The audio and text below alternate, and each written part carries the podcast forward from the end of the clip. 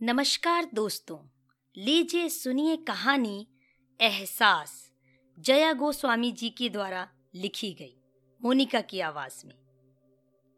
सुनील और रश्मि की शादी को डेढ़ साल हो चुका था और उनके यहाँ अभी तक किसी नए मेहमान के आने के आसार नहीं बने थे तो रश्मि ने भी कोई जॉब कर लेने की कोशिशें शुरू कर दी।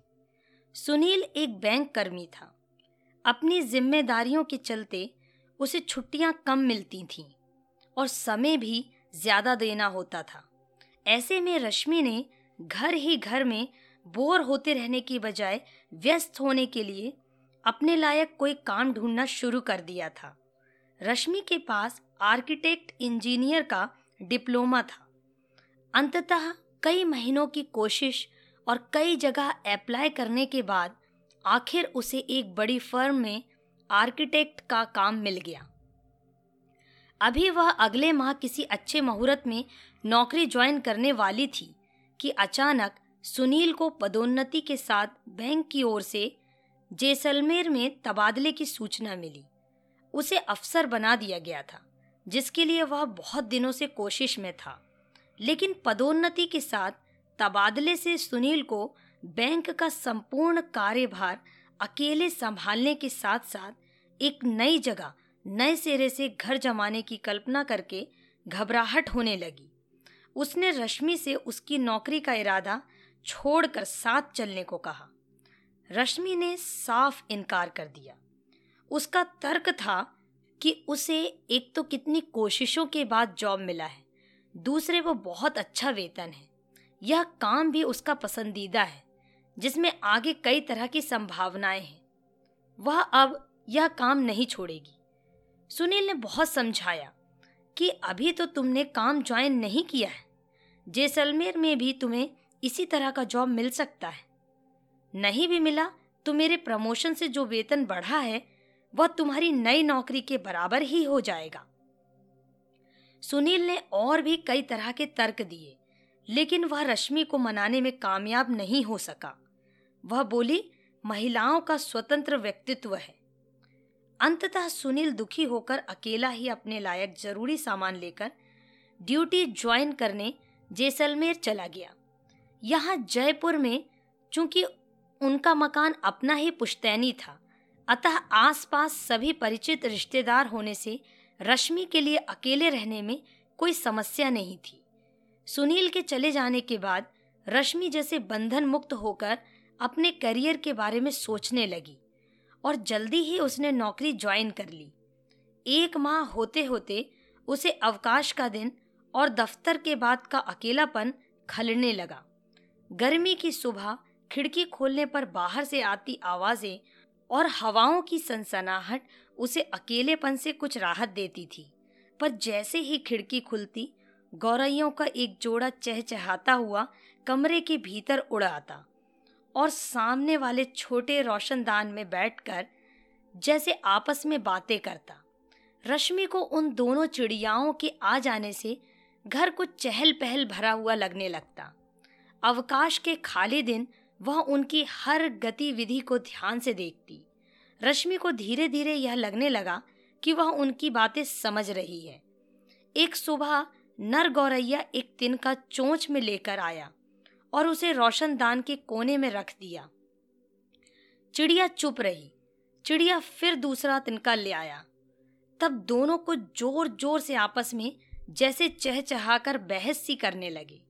चिड़िया ने तिनके नीचे गिरा दिए ऐसा लगा शायद घोंसले के लिए उसे यह जगह पसंद नहीं आई। लेकिन चिड़ा फिर तिनके उठा लाया और उसी जगह रख दिए। फिर दोनों आपस में कुछ कहते रहे। रश्मि उन्हें देखकर मुस्कुरा उठी। फिर वह भी अपने काम में लग गई।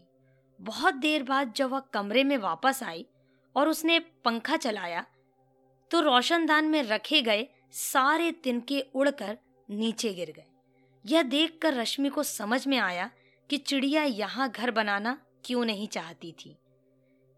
अंततः दोनों उड़कर बाहर चले गए। दूसरे दिन सुबह सुबह रश्मि की खिड़की खोलते ही गौरैयों का यह जोड़ा फिर भीतर आ गया। दोनों चिड़ियाएँ पास पड़े हुए वे ही तिनके फिर चोंच में उठाकर रोशनदान में रखने लगे। शायद उन्हें कहीं और घोंसला बनाने लायक जगह नहीं मिली थी। रविवार था, अतः रश्मि घर पर ही थी। पंखा चलाकर वह अपने लैपटॉप में ऑफ़िस से मिला काम देखने लगी। चिड़ा और चिड़िया अब दोनों ही तिनके ला रहे थे। और फुल स्पीड पर चलते हुए पंखे से बच बचकर रोशनदान तक बड़ी चतुरता से पहुँच रहे थे। पहले तो रश्मि ने सोचा कि इन्हें उड़ाकर खिड़की बंद कर दें। न जाने कहाँ कहाँ से वे घास तिनके पंख और क्या क्या ला रहे थे, जिनका कचरा नीचे भी गिर जाता था। कब तक इनका नीड बनेगा? कब इनके बच्चे निकलेंगे? कब दाना चुगा चुगा कर ये उन्हें बड़ा करेंगे? और कब यहाँ से जाएँगे? तब तक कितना व्यवधान रहेगा। फिर यह सोचकर कि क्या पता इनका यह प्रजनन करने आना खुद उसकी गोद भरने का संकेत ही हो। रश्मि अनिश्चितता की स्थिति में उन्हें घोंसले बनाते हुए देखती रही। उसके बाद खाना बनाने और खा पी कर सारा काम कर लेने के बाद जब वह कमरे में आई, तब तक घोंसला काफ़ी कुछ बन गया था। गर्मी की आलस भरी दोपहर थी। भोजन के बाद रश्मि जब लेटी तो आँखों में नींद भर आई। अचानक मीठी नींद के बीच उसे फटाक जैसी एक ज़ोर सी आवाज़ सुनाई पड़ी।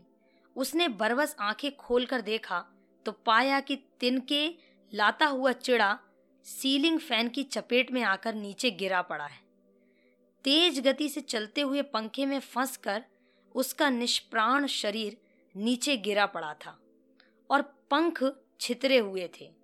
घबरा कर रश्मि ने पंखा बंद कर दिया। रश्मि दुख के मारे जड़ सी हो गई। वह सोच रही थी कि कई दिनों से चलते हुए पंखे से बच बच कर घोंसले तक उड़ आने की आदत इन चिड़ियों को हो गई है। पर ना जाने कैसे जल्दबाजी में इस चिड़े का संतुलन बिगड़ गया और देखते ही देखते यह अपनी जान गंवा बैठा। चिड़िया दूर से उसे गिरता हुआ देख रही थी। उसकी चोंच में दबा हुआ तिनका बरबस नीचे गिर गया और वह जैसे पत्थर सी बनकर उसे देखती रही। अभी अभी तो वे दोनों खुशी से चहकते हुए अपना नीड़ बनाने में लगे थे और क्षण भर में ही चिड़िया का साथी बिछुड़ गया। थोड़ी देर बाद गौरैया अपने चिड़े के मृत शरीर के पास उड़कर आई और उसे बहुत ध्यान से देखा। फिर जैसे पूरी तरह निराश होकर वापस रोशनदान में बैठ गई। रश्मि को समझ में नहीं आ रहा था कि अब वह क्या करे, कैसे उस चिड़िया को दिलासा दे।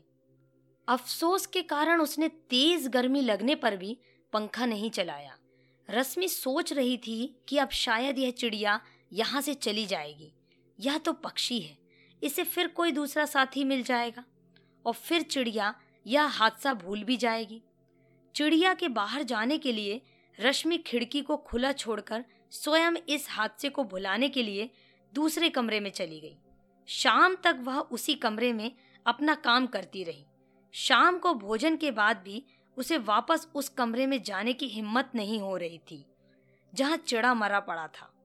लेकिन रात को जब वह सोने आई तो उसने देखा कि चिड़िया अब भी गुमसुम पत्थर की तरह वहाँ बैठी है। रश्मि ने उसे हाथ हिलाकर उड़ाना चाहा, पर वह टस से मस भी नहीं हुई। बहुत देर तक गर्मी सहने के बाद आखिर रश्मि ने घबराकर पंखा चला लिया। पंखा जैसे ही पूरी रफ्तार में आया तो रश्मि ने देखा कि अचानक चिड़िया बहुत तेज़ी से ताक लगाकर पंखे की ओर उड़ी और जान मूझ कर इतनी ज़ोर से पंखे से टकराई कि एक क्षण में ही उसके परखच्चे उड़ गए और उसका मृत शरीर ठीक चिड़े के शरीर पर गिर गया। अरे! ये क्या हुआ? रश्मि एकदम से चौंक कर हक्की बक्की रह गई। क्या यह चिड़िया इतनी देर से यहीं बैठी, पंखा चलने का इंतज़ार कर रही थी? घोर आश्चर्य के मारे रश्मि स्वयं पत्थर की सी बनकर, डबडबाई आँखों से गौरैये के जोड़े के निष्प्राण शरीरों को देखती रह गई। इस अदने से पक्षी के बारे में उसने कभी कल्पना भी नहीं की थी कि वे ऐसे संवेदनशील हो सकते हैं। कि अपने साथी के बिछुड़ने पर खुद आत्महत्या कर ले। और वह भी ठीक उसी तरह जिस तरह साथी ने प्राण गंवाए। एक अनिर्वचनीय हैरत में डूबते, उतारते हुए रश्मि ने अंततः दोनों मृत चिड़ियाओं को अव्यक्त श्रद्धांजलि के साथ एक मंदिर के बाहर फिकवा तो दिया, लेकिन इस घटना के असर से वह रात भर सो नहीं पाई। रात को देर तक वह एक रोचक उपन्यास पढ़ने में अपना ध्यान लगाती रही। पर चिड़िया के आत्मोत्सर्ग की घटना ने न जाने उसकी कौन सी रग छू ली थी कि बहुत सी सोई हुई संवेदनाएँ एक प्रश्न चिन्ह बनकर मन के किसी कोने में जाग उठी हों। उसे शिद्दत से सुनील की याद आने लगी। उसका रश्मि को साथ चलने के लिए बार बार कहना अकेले रहकर घर जमाने की त्रासदी और एक दूसरे से दूर हो जाने का दंश उसे रह रह कर कचोटने लगा था। जैसलमेर जाने के लिए रश्मि ने जब साफ़ इनकार किया था तो सुनील कितनी निराशा के साथ दुखी मन लेकर अकेला गया था। सुनील का वही दुखी चेहरा भी उसे याद आया। अचानक रश्मि ने मन ही मन कुछ तय किया और कागज़ कलम उठाकर अपना त्याग पत्र लिखने लगी। उसने निश्चय कर लिया था कि वह आज ही नौकरी से त्याग पत्र देकर कल ही जैसलमेर के लिए रवाना हो जाएगी। यह तय करने के बाद वह जैसे काफ़ी हल्की हो आई और सुनील को यह सब सूचित करने के लिए फ़ोन करने लगी। उसका पूरा वजूद अब सुनील के पास होने के लिए छटपटा रहा था।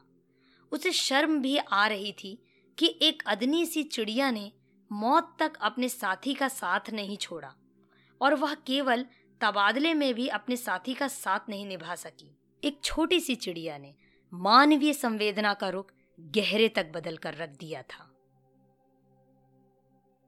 दोस्तों, आप सुन रहे थे जया गोस्वामी के द्वारा लिखी गई कहानी एहसास। यदि कहानी पसंद आए तो इस पॉडकास्ट को आप फॉलो करें।